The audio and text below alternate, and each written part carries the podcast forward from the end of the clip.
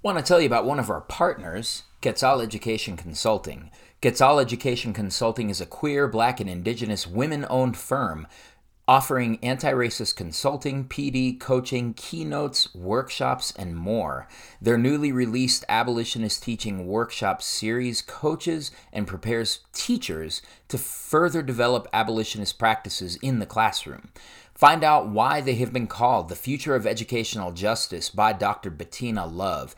You can book a free consultation with Quetzal by calling 510-397-8011 or visiting quetzalec.com. That is Q U E T Z A L E C dot com. And if you mention you heard about them through Two Dope Teachers, you will receive a 5% discount on their abolitionist teaching PD series. Once again, you can book them by visiting quetzalec.com on their Connect with Us page.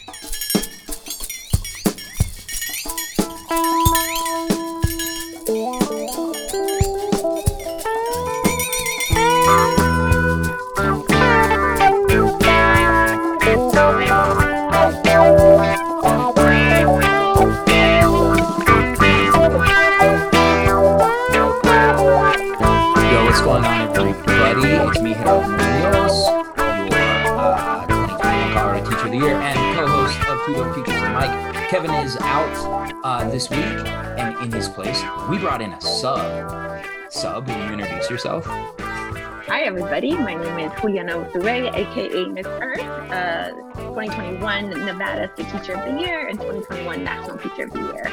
It is awesome to come into this classroom and teach this class without lesson plans.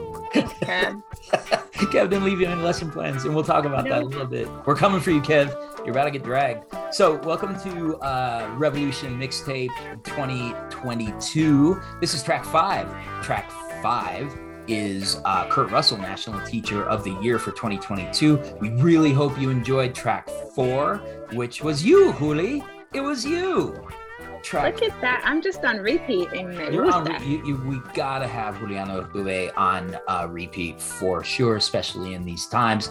Um, so uh, we have this amazing opportunity to talk to Kurt Russell. Uh, Kurt is everything as advertised and more. Uh, he's a 25 year veteran of the classroom. Uh, Kurt was first inspired to become a teacher in middle school when he first when he encountered his first black male teacher, and he gives a really uh, beautiful tribute to these teachers. It inspired him.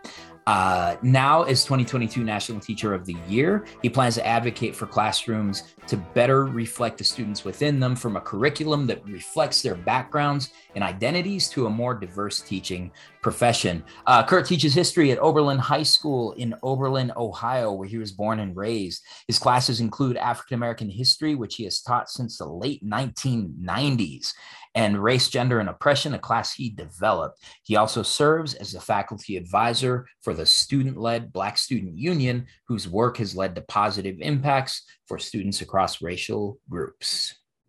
And you know, talking to Kurt, you realize, wow, it's possible to do so much. And he's all the things, like you said. He's soft and he's gentle and he's thoughtful and he's Yep. fierce and he's unapologetic. And he's unshakable. Um, yeah. Unshakable. Yeah, I really loved that opportunity to talk to him and listen to how, in addition to his classroom and extracurricular duties, he is the head coach for the school's varsity basketball team. He sees basketball as an extension of the classroom and as a place where young people can learn about working together and how to handle both adversity and success.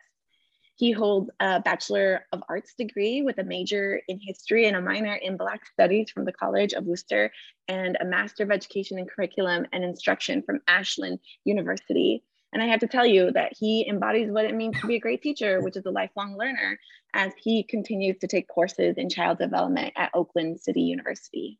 definitely um and one thing I, one regret i have about this interview is i i didn't um bring an nba uh you know element into this uh because you know lebron james from akron ohio um and then of course um i get to cheer on the two-time mvp Nikola Jokic. Um, he was uh, not uh, Kurt, not Nikola Jokic. Kurt was previously recognized as a teacher of the as teacher of the year by the Oberlin Heritage Center and the Oberlin chapter of the NAACP, and as Lorain County Basketball Association Coach of the Year and Northeast Ohio Coach of the Year. Kurt lives with his wife Donna in Oberlin. They are the parents of two adult sons, Kurt Jr. and Corey. Um, Kurt Jr. is KJ, just so y'all know. Uh, Kurt enjoys reading nonfiction and traveling. And, and I'll tell you that that lifelong learner piece comes through really, really powerfully in this conversation. Um, so I guess, I, I guess we, we let the people have this conversation. Yeah. Enjoy. All right, y'all. Uh, we'll catch you on the other side. Um, and uh, please enjoy this conversation with 2022 National Teacher of the Year, Kurt Russell. Hey, yo, what is going on, Two Dope Nation? Welcome back to Two Dope Teachers and a Mic. My name is Gerardo Munoz. And I am Juliana Urtubey. That is not Kevin Adams. That is wild. So, Kevin is off on some very important business over the next few days. And so, 2021 National Teacher of the Year, the homegirl, uh, Juliana Urtubey has um, agreed to co-host on the podcast. Juli, this is amazing. Hello, everyone. I'm so happy to be here. This is great. Well, folks, we got an amazing, amazing conversation. We are about to have the 2022 National Teacher of the Year, Kurt Russell, is here, and uh, we're we're super excited uh, to have you, Kurt. Welcome to the show. Thank you so much. Hey, it's great to be here. I really do appreciate the invitation. So thank you so much. Man, oh man. And, uh, you know, uh, Two Dope Nation is super excited to hear from you. Listen, folks, if this is your first time hearing a podcast, especially those of you who maybe follow uh, Kurt on, on social media, you will maybe see him mentioned in this. Um, we are a podcast that looks to remix the conversation on race, power, and education. Uh, we bring you content that is too dope we're highlighting the stories of two dope teachers all over the country. If you want to follow us on social media, we are at two dope teachers on Instagram, on Twitter, on Facebook. We have a TikTok that we never update because my daughter would kill me if we did. And um, but that that's not necessarily going to stop me. Uh, we can also you can go back and find old episodes at twodopeteachers.com where we have episodes going all the way back to the pilot episode in uh, 2016 when we first started this amazing work. Um, for those of you who want to support us uh, financially, you can go to patreon.com slash teachers. Uh, for as little as $5 a month, you can support people of color generated popular media. We're coming from the grassroots. We're not sponsored by any big media conglomerate. We're not saying we're against it, but we're just not at this point and we um and, and we just rock with the people so uh and if you pledge $15 a month you get a sticker you get a dope nation sticker designed by sham a, yo- uh, a young local street artist here in denver colorado so um this is super exciting um we, we got we, we this is this is the week of heavy hitters man like like we have Juliana on here co-hosting. This is a beautiful thing. Juli, are you uh, nervous? Can I just tell you something that just occurred to me? Please do. Am I substitute teaching for Kevin right now? Kevin sub.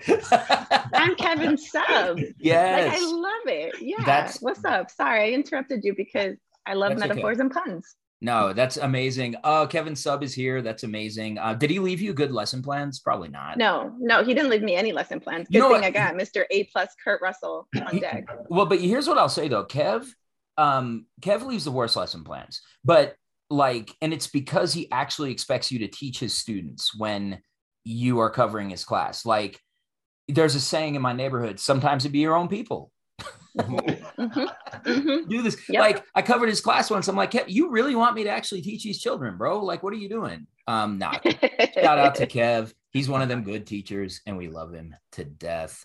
Um, well, so uh, so Juli, um, we're we're gonna get into this conversation. Um, uh, why don't you give a little warm welcome to Kurt? I've been rambling more than usual. Absolutely. Well, look, I got a phone call, and Gerardo just had to say Kurt Russell, and I said yes. You know, whatever whatever it was, yes.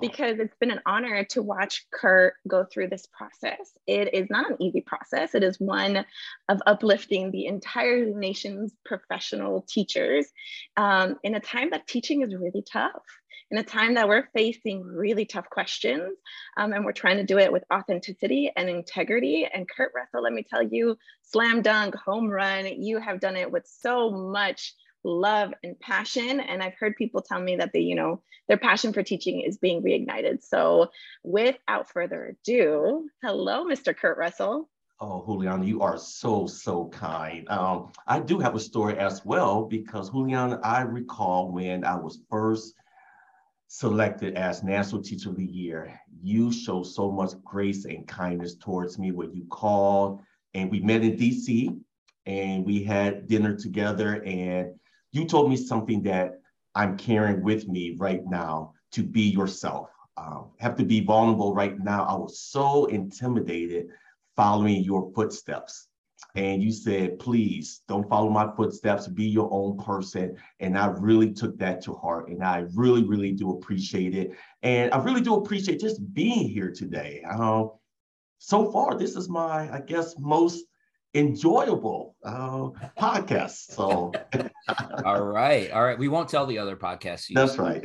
Um, no, and we appreciate that. Um, you know, for for me, as Colorado Teacher of the Year and and just having witnessed the last couple of years, um, a um, it, it's been amazing to continue to learn with and from Juliana, and B, it's just incredible when we have Black and Brown educators um, being recognized uh, for for their amazing work and perspectives, and you know, hopefully we can uh, we can make some um, make some really important um, impacts here. Like I didn't really have a teacher of color until I was in college, really. Like, and so that was uh, really important. So, uh, Julio, you want to take us away?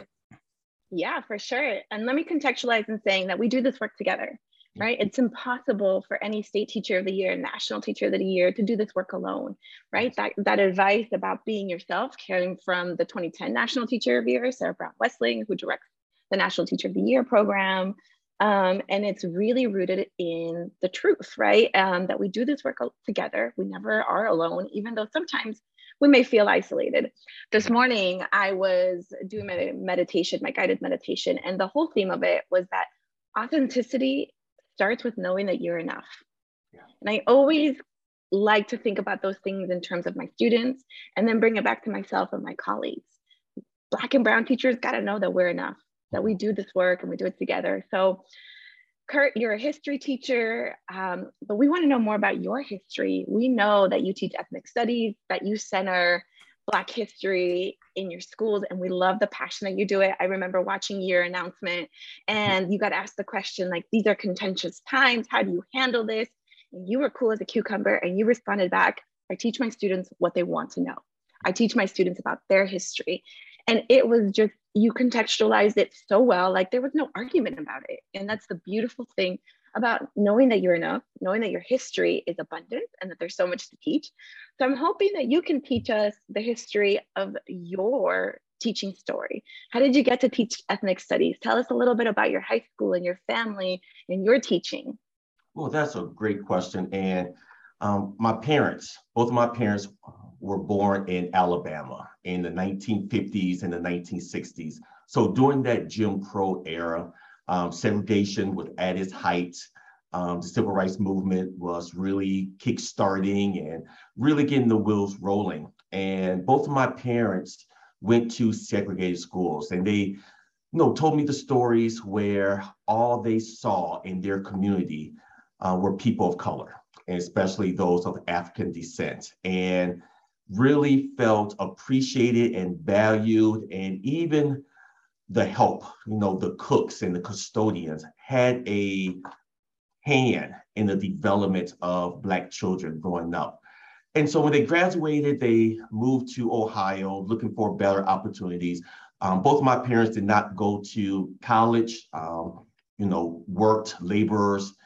And when I started school, my kindergarten teacher by the name of Miss Francine Toss, Miss Toss was a white middle-aged woman. And I would never forget that she had this big smile, welcoming students to her classroom. And understand this was in what 1977, 78.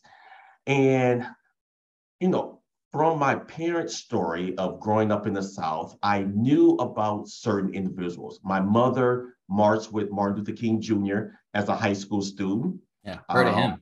Yes, protested. Um, and so I heard about Martin Luther King Jr. and Miss Toss read a book.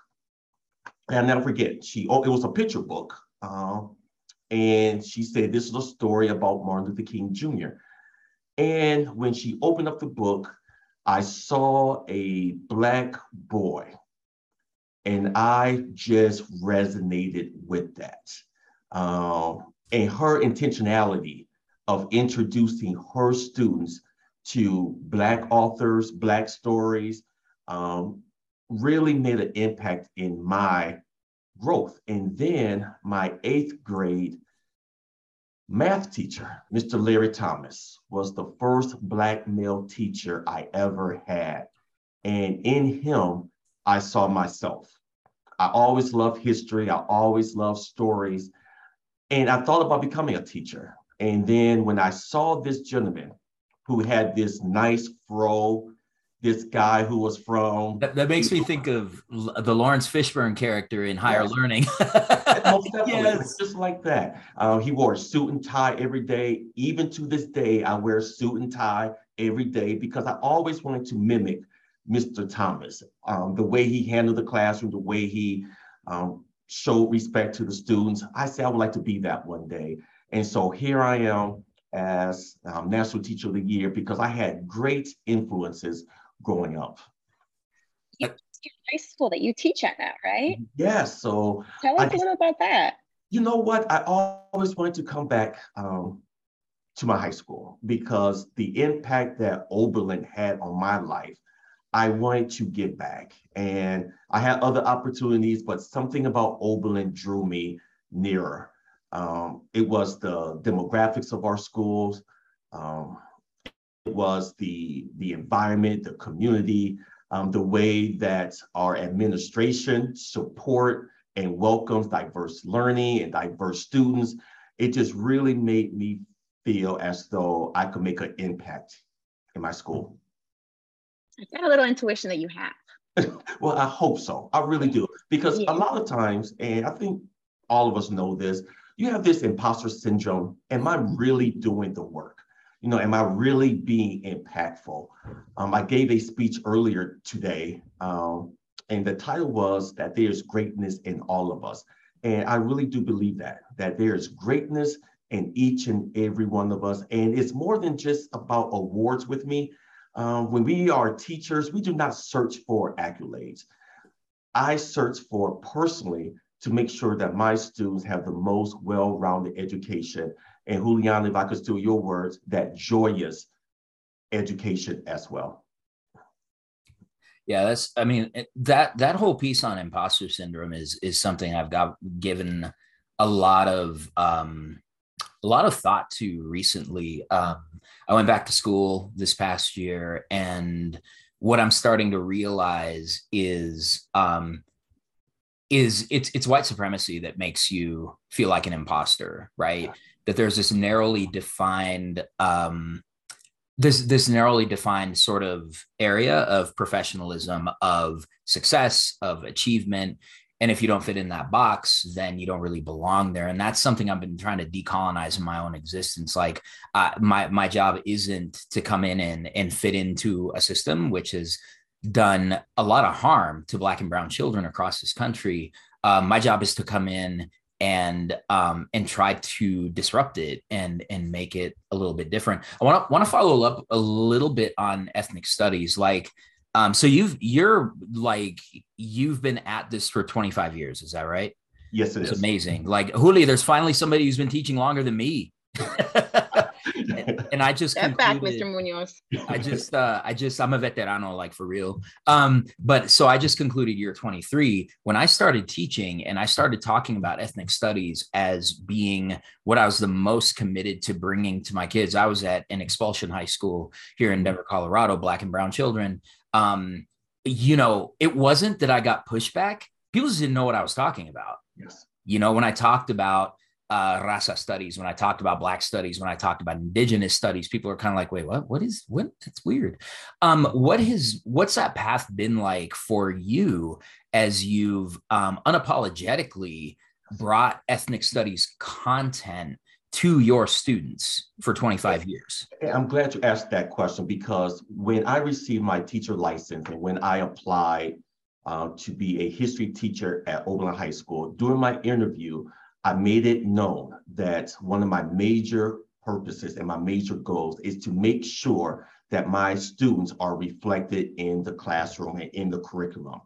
Um, and so that was head on first day because I realized the impact that students have when they see themselves and when their voices are heard and when their narratives and their stories are told how great of a source of inspiration students will gain from that. And so my journey as um, a teacher of African American history, a teacher of race, gender, and oppression, a teacher of Black music in the African diaspora, has been one of growth for me as well, as long as my students. So what I try to do is to make sure that my students feel number one, encouraged by what I'm teaching, that they feel a sense of respect within my classroom and that they feel safe.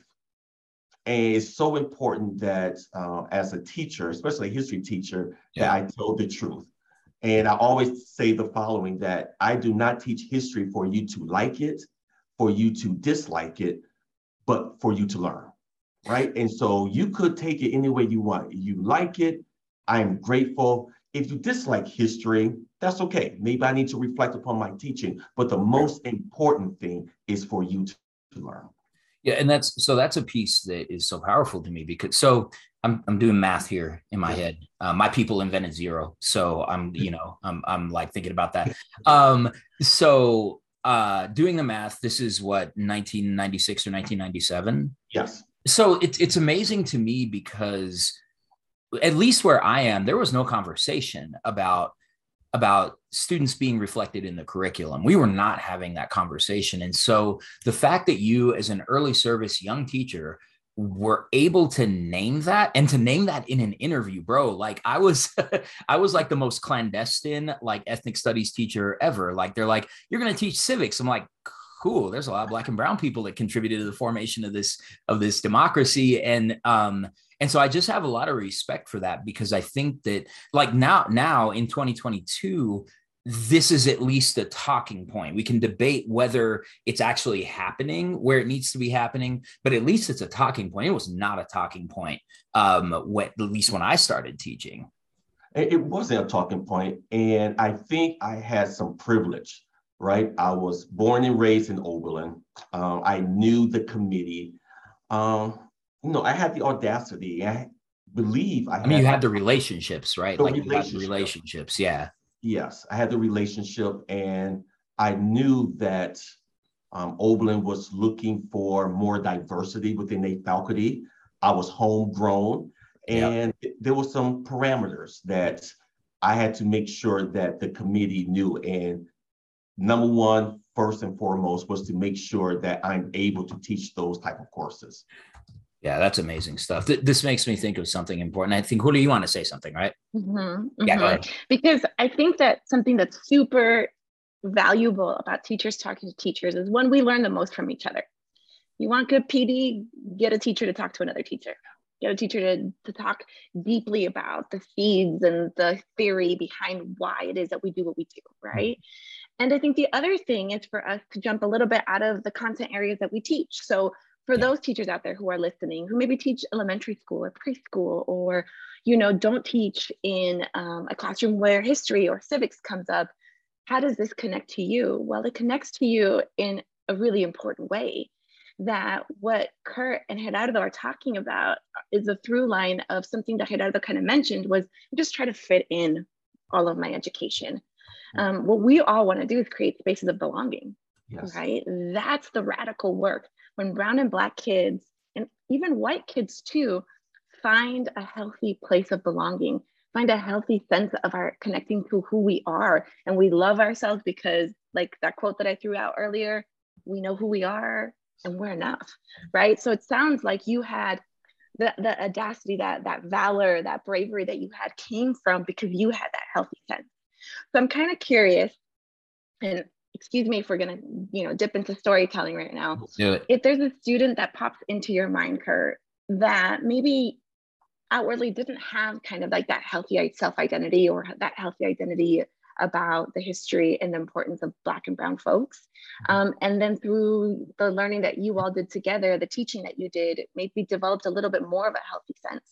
Um, uh-huh. Do you have a student that pops up? Most definitely, Ellie, Ellie, Ellie, Ellie, Ellie. Ellie, um, first gen, her family migrated from Mexico um, to Ohio. Um, her parents um, laborers, worked very hard, little below the poverty line. And when I'm just I'm just shook that there's Mexicans in Ohio. Yeah. we're we're a re, we're a whole diaspora. that is My so bad. True. Go ahead. Go ahead. Oh, like no, we just like we just had Lee Perez, uh, who you know from your yes. cohort, uh, yeah. who's Nebraska teacher of the year. I'm like, there's Chicanos in Nebraska. Like there's this is wild. And go go ahead. I, I was I, I I got stuck for a second. That's okay. So so Ellie really, I had her her first year in U.S. history and bright student, good student, um, but struggled academically. Uh, I believe she received a C, C minus. And then Ellie took my course, Race, Gender, and Oppression. And then all of a sudden, you could see the excitement, the engagement, um, the, the aptitude of I'm going to participate in this classroom because what I have to say resonate with all, all of us. Ellie just graduated from high school, and now Ellie is making that transition of one day trying to become a teacher herself. And so those are the stories that really resonate and the impact that courses have on students when those courses look like them. Yeah. Right. So when we study race, gender, oppression, we study a unit on immigration. And Ellie Hand was up the entire time telling her story, right? right? Her story of um, her family leaving Mexico and coming to Ohio and the difficulties that they had. And as a teacher, I learn. Yeah. Right? It's beautiful. Well, that's the, that's the thing, and and um, Paulo Freire, you know, has this incredible idea that there's no authentic learning process that doesn't move both teacher and student forward. Um, that if that if you're not learning as a teacher, then then learning isn't happening in an authentic way in that space. Um, it's funny because you talk about Ellie and I, I am not going to tell the whole story because you know I, I want to keep our attention on on your journey. Um, but for me, it's Abigail. Um, mm-hmm. you know, her name, of course, looks like Abigail on the uh, you know on the roster. I was the first person to call her Abigail, and um, this was a young person who, when I met her, was very very quiet, very soft spoken, uh, but really thoughtful and really deep. Um, and long story short, she's uh, starting as a uh, double degree ethnic studies and business major um, at a local university this fall. And so when you when when you see how it ignites students to see themselves, but then also the way it, it ignites you to continue to engage in this work and really believe in it. Um, I want to um, I want to also name something that I think we went over really quickly, but it's just so powerful. Like uh, we're both mm-hmm. history teachers, and I don't know, like I, maybe it's just my own like bias, but I feel like um, in the teacher of the year spaces, it is a lot of people who teach younger students, right? Um, I feel like, and I that could be completely wrong. I have not researched this, mm-hmm. um, but I, I feel like those of us who teach high school um, it's such a nuanced kind of space that um, that it's hard to find someone who does what you do. Um, and I, I, won't compare myself to you, but but to have that ethnic studies conversation, I think is really powerful. There's a scholar at um, the University of Missouri, Dr. LaGarrett King. I don't know if you've come a, across him. He talks about in his scholarship at the Center for Black Education, um, so Black Edu- mm, I'm getting it confused. Uh, he so essentially he established a center in Missouri that focuses on teaching Black history, mm-hmm. and he had gone from being a history teacher in high school to stepping out of the administration track and going to graduate school to become a professor. And so now he teaches education. Um, and he talks about how we must sustain these contentious spaces, that history is contentious. And my favorite thing that he said is when people comment that violence isn't the answer, Dr. King says, Hey, um, so have you looked at American history? Violence is always the answer, you know. And so he he talks about naming these contentious spaces and saying this is just where we have to be able to sit and we have to kind of deal with that. We've sort of touched on this in this conversation, but we who teach ethnic studies who think that this is important and history in general, we're living in really contentious times. How do you how do you confront the reality of teaching this content that I think 18 states have outlawed mm-hmm. um, in these contentious times from the position that you're in and in the community that you serve? Uh, the most, I guess, reasoning why I continue to do so is because it's a simple answer it's needed not only for the school, not only for myself right I, I have a passion to teach it but it's needed for each and every student um, i make sure that i do not sugarcoat I'm unapologetic. Uh, I'm intentional of what I teach because the time calls for it. And so in my race gender depression class, I have a unit on women's rights. And we, we study the movement of the suffragists, but I always mention that you know, white women left out women of color mm-hmm. during this movement. 100%. And so we have to name that right? In order for us to grow. And so I'm make sure that I try to the best of my ability to name the period that we are studying, to name the circumstances, but also to name the great contributions of marginalized groups and, and people of color. I think it's so needed, and my students are growing from that. That's powerful stuff. And and I and I think like teaching that from that critical perspective is so important. Yes. Whose voices are not at the table? What are the foundational assumptions that, that we make? I mean, let's be real. Like we know that when they come for this curriculum that they're calling critical race theory, um, and you know, and I'm, you know, I I am I'm a critical race theorist in the making. Um, that's my goal. But um, you know, that debate aside, when when they come for this type of teaching, they're coming for us. Yes, they're coming for Black and Brown educators. Mm-hmm. Um, because they know that we we represent something different and that and that our way is um is is different um julio wants to know about your shirts oh yeah i do as i'm sitting here allowing my brain to go into 15 different directions about what you all were talking about you know i I'm sitting here listening, thinking, okay, what if I'm one of those teachers in those one of those 18 states? Like, how do I do this? Yeah. You know, because these curriculums are disallowed, teachers find ways to make it happen, right? And yeah. I keep coming back to this sense of belonging, especially post COVID, yes. where everything kind of got shaken up. I keep thinking about this is the work teachers do. Yeah. We make sure that our students belong. And in those contentious spaces where people think, no, you shouldn't be teaching you know, this coursework, this Raza studies, ethnic studies, teaching kids about their ancestral knowledge, right? Um, really what we're they're telling us is there you shouldn't be teaching in a way that our students and you feel like you belong. Yeah. Right. But it, that's it, the work. It is that the, is the work. And we're doing it. And so one of the ways that I see you um, giving teachers a space to belong is this quote, I still have hope. Yes. So I'm hoping that pun, I'm hoping that you can tell us a little bit about where that quote came from, what it means to you, how it landed on t-shirts, and how you know the 2022 cohort state teachers of the year are supporting you. Okay, yo, what about but that segue though? Yes. That segue though.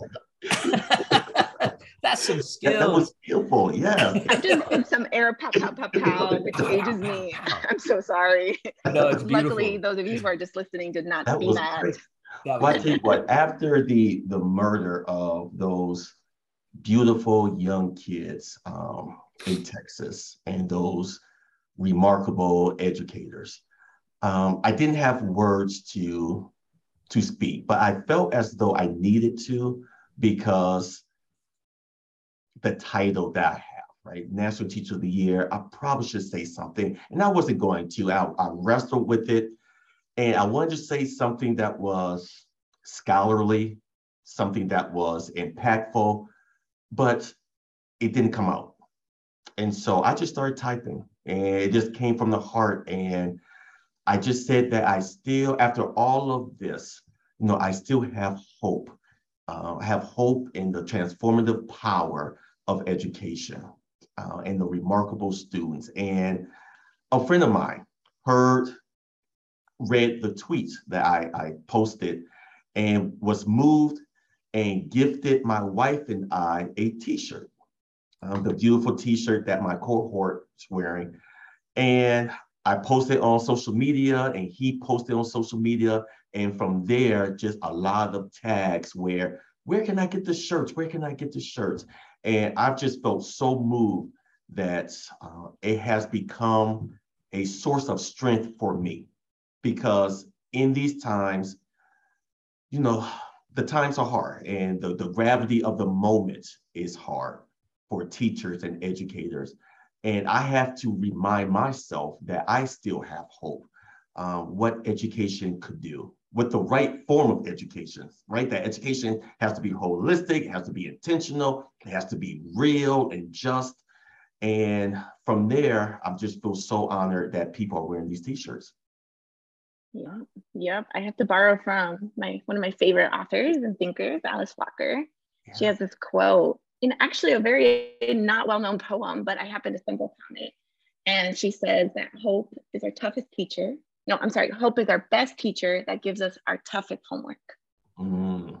And you're embodying that, you know, you are embodying that. And um, yeah, I think that this sensation of having to say the right thing to a multitude of people is really challenging.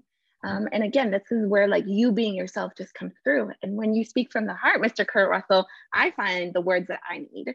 So thank yes. you for uplifting that hope. Um, and thank you for rocking those cool shirts. I know whenever they come across my my tweet um, or my thread, I'm like, like, retweet, share, because I love them. Yeah, I'm gonna, I'm, I'm, I'm gonna, I'm gonna need to uh, make a, make a, make a request for some shirts. We'll, we'll, we'll, we'll figure out how to get them.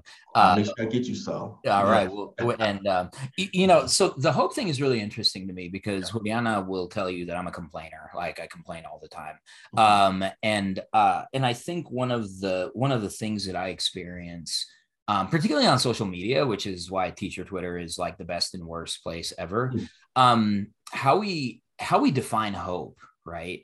Because what I hear you define when I hear you define hope as you just did, it actually makes me think of uh, our friend Juliana Brooke Brown, who, uh, in quoting another great Brown, Adrienne Maree Brown, um, says that social justice work is science fiction, right? The world that we're envisioning doesn't exist and hasn't existed. And we have to use this kind of Henry Giroux's words, this radical imagination to work towards a future that isn't established, right? And um, and this is really different from uh, the type of hope that sometimes is peddled um, on social media platforms, this kind of toxic positivity and that kind of thing. How do you um, ensure that your message of hope is actually a message of resistance? It's a message of determination and resilience and and that kind of thing. Yeah, because I use my definition of hope as being more of a disruptor agent, right? So my hope is that things must change, right? So I, I we cannot live in this space of school violence. We can't live in this space of racism within our schools. We can't live in this space of sexism in our schools. Um, so those days must be gone. And so as a disruptor, I have hope that things would change, that we're going to progress in order to make sure that all students every single student feel worthy, feel as though they are a part of school and that they are not on the outskirts. So that's my hope. Um, so once again, it's a hope that we would change our current situation from education that has been based upon or rooted in racism and sexism and homophobia and change all of that to a place of happiness and joy and a place of true learning. As they say in my neighborhood, already. Yeah. Already. Vale. Uh, but this is this is why, Kurt, you're called to do this work right now, right? This is why um, our country's teachers need you right now because you are doing this work in your classroom right? You are making this happen in your school through your coaching, through your leadership, your academic planning, all of these amazing things you're making it happen while holding on to the hope that it can happen on, on a broader lens. And so keep doing the work. We're super, super excited. This reminded me of another huge question that we have facing our profession right now, which is how do we support? Oh, my dog is all about it right now. Dog is fired up. Dog's like, yo, ask that question. ask that question. Sorry, she she never barks. She's like, she's the she's sorry, feeling the passion. Wait, real quick. I'm, I'm just gonna stop while she stops barking. Chima, mi hermosa. Um, she's the only female dog that I have. I have three dogs. So when she barks, it's for real because she's really her her intellectual intellectual abilities are superior to the other two dogs that I own. Um, See what you did there. the other ones, the other ones bark at like plastic bags floating across my front yard. That's like it's it's good that with uh you know you're subbing for Kevin, but we still have the Franz like dynamic. So Kev, Kevin's dog is named Franz after Frantz Fanon, uh, and uh, will will definitely yes, will definitely um, interject as as we. Um, oh, and I think there's Frida too, the cat. All right, so animal animal cameo. Look, I was I'm reading the Firekeeper's daughter, and her best friend, the main character. Her best friend is raised by her grandmother, and her grandmother named their dog Tribal Council so that she could yell at the tribal council all day long. That's beautiful. That's a little, I, I highly recommend that book. Anyway, okay, um, focus, focus. I can do this. We're good. We're good. Uh, the other big question facing our profession right now. Okay, so Kurt, being able to teach a holistic, responsive, not just history, but pedagogy with teachers who have been there, who understand the history of things, of like the power of desegregation, right? The mm. power of everybody doing their part, right? The other huge question that I think that we have to resolve collaboratively and collectively is how do we support teachers to stay in the profession? Specifically, how do we support those teachers in year one through year three of their practice when the last couple of years of their practice has been virtual teaching, coming back and going back and you know this this response to the times. And then last year we thought we were going to get this you know idyllic year. And then things went really quickly back to back to normal back to the same urgency that didn't matter our humanity and our human needs right? To looking forward to this year. I have to tell you my heart is heavy because i know of many teachers not just one not just in districts that I'm was a part of or am a part of or you know across the country teachers who are financially struggling so much yes. to support their families. And it just kills me. So, what, let's apply a little bit of this. I still have hope with like a radical imagination lens, right? It's, it's a practice. Let's apply that to what advice do you have for teachers in year one through three? what advice do you have for teachers on the whole right now? And, and I already left, so you know. I already left the classroom. No, once a teacher, always a teacher. We are always right. teachers. Um, I just have to make sure I never say that in a PD. Like, you know, when I was a teacher, I, um, yeah, no, I ain't gonna do that. We're always teachers. True. So tell us, tell us, Kurt. You, you yeah. know, first of all, um, I'm glad you asked that question because, you know, teaching right now is not attractive, right? It's not an attractive profession. Pay is low um, teachers are not respected in regard to the expertise as being classroom practitioners. Um, you know, there's a lot of legislation that's being thrown out there that's taking away the professionalism of teachers. And so it's hard. It's hard for someone to stand up and say, you know what, this profession is wonderful, it's great. But It is. It is because there's greatness in all of us and what we do on a daily basis. Um, why am I still in the classroom after 25 years? It's because of the kids I see every single day. And I know it's a simple, some might say it's a corny response, but I draw inspiration in my students. I draw inspiration. When I say my students, I'm not just saying students I have in my classroom. I'm saying students throughout this country yeah. because I'm a teacher. And whenever there's a student within any particular classroom, I feel as though that is my student as well, where I will provide the student. best opportunity I can for all students. And that what encouraged me. And that's going to be my my little spiel to whoever I encounter that feel discouraged, that you are truly, truly valued, you are truly, truly loved, you are respected, and you are needed. And I think teachers need to hear that, that you are absolutely needed um, for the growth of this country because everything that is good about America, the foundation is teachers. You know, we are everything that is good about this country. I, I love that because I think one of the um, w- one of the things, and I did leave the classroom. Um, I'm hoping to be able to serve um, teachers in in a in a wider way, in a more structural and systemic way. Um, but one of the things that that I will often share is that t- teaching does two things. First of all, it puts you um, it puts you in a space with young learners who reflect things back to you that are so powerful. We've we've talked about that, you know, earlier in this in this conversation.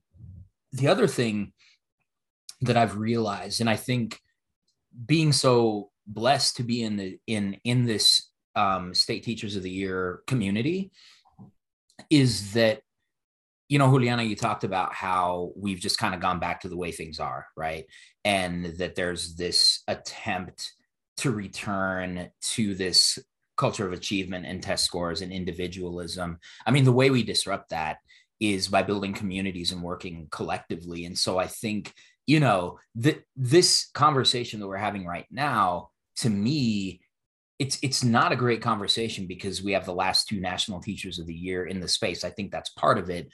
But I also think that any time that you're in a space with passionate teachers who are who really really believe you know to their core in what we do this is what the conversation feels like you get encouraged you get excited you start wondering if maybe you shouldn't have taken that central office job. Um, there's all that other kind of stuff that, that you start thinking about. So i just really i want to shout that out as well because i think when we when we come together and work collectively um, it's powerful.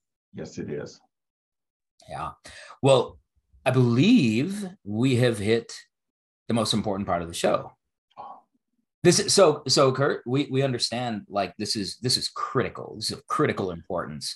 Uh, this will make or break your reputation oh. in uh Two Dope Nation. Oh, I got bars. Um so um I was um you know i grew up you know my, my mother is is something like fifth generation from colorado my father is uh mexicano who came here in the 70s but uh, you know my, the third parent in my life was hip-hop mm-hmm. Um, hip hop raised me. Me and hip hop are about the same age. We grew up together. I get mad at it sometimes, but there's still like love.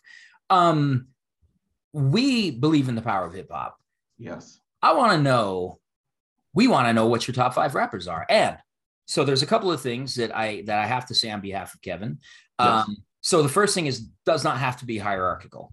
Okay. Hierarchies are colonizing. They're they're a remnant of settler colonial culture. Um, they are Eurocentric, so it does not have to be hierarchical. Second, it doesn't have to be limited to five. This is where we deploy the Eric Hale rule, um, where Eric 2021 Texas Teacher of the Year, somehow fit. I have to go back through my notes. I think he probably squeezed 14 rappers into his top five because he starts by saying, I have a three way tie for second and a four way tie for third. And then if it was a top 10, it would be these. And so he, you know, so you can push the boundaries in any way that you can. This does not have to be representative of everything you ever have felt about hip hop. It can be your snapshot right now, or maybe you have a personal Mount Rushmore that's always those top five. So Kurt Russell, 2022 National Teacher of the Year.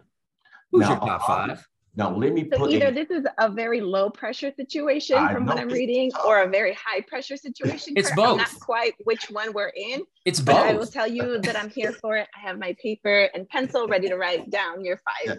That's right. So I'm excited for this question. Let me put a little caveat with it. All right. I teach Black music in the African diaspora. And I always tell my students who are my favorite hip hop artists because we differ um, with their generation and they laugh at me sometimes. Yeah, I've been fighting about Drake for like three years. Yes. so here it goes. And once again, no particular order. Um, I will have to start with probably the most lyrical MC of all time, and that's Rakim. That's my that's that's man. Okay, Okay, sorry. so I I guess on the same wavelength. That's great. so um, I love Boogie Down Production and KRS One. Yes. I love MC Lyte. She's Man, We have the same. We have a very similar top five. Yeah, she's get disrespected. She's one of the most impactful. She got that breath control, like, Yes. and like, oh my god, the I cadence. love her style, her Yeah. movement, all the above. Now, this is a little off because not a lot of people are familiar with EPMD. So I'm putting a group together. Wow. Erick Sermon and Parrish Smith. EPMD. No, th- I think that that's their first appearance on a top five, and I'm here for it. Okay. And if I could be like the gentleman in Texas, can I name a couple more? Because I Absolutely. have LL Cool J. Ah, LL. Yep. Another, I love Salt-N-Pepa. And I love Salt-N-Pepa. Then I am going to finish with the grandfather of hip hop, probably Run DMC. Run Yes. DMC. So I know For I record, I was literally writing it, writing it down. He's Oh no, yeah, because this is like yeah, for real. Because this will this will go in the teasers if I pull them together. Um, I so love so it. I have to name something. This is very 80s and 90s centric. Yes, yes, it is. So um, so your on behalf of your students, I feel like I have to represent your students in this one. Yeah. What's with the erasure of 21st century rappers? Um, that, that, that's great.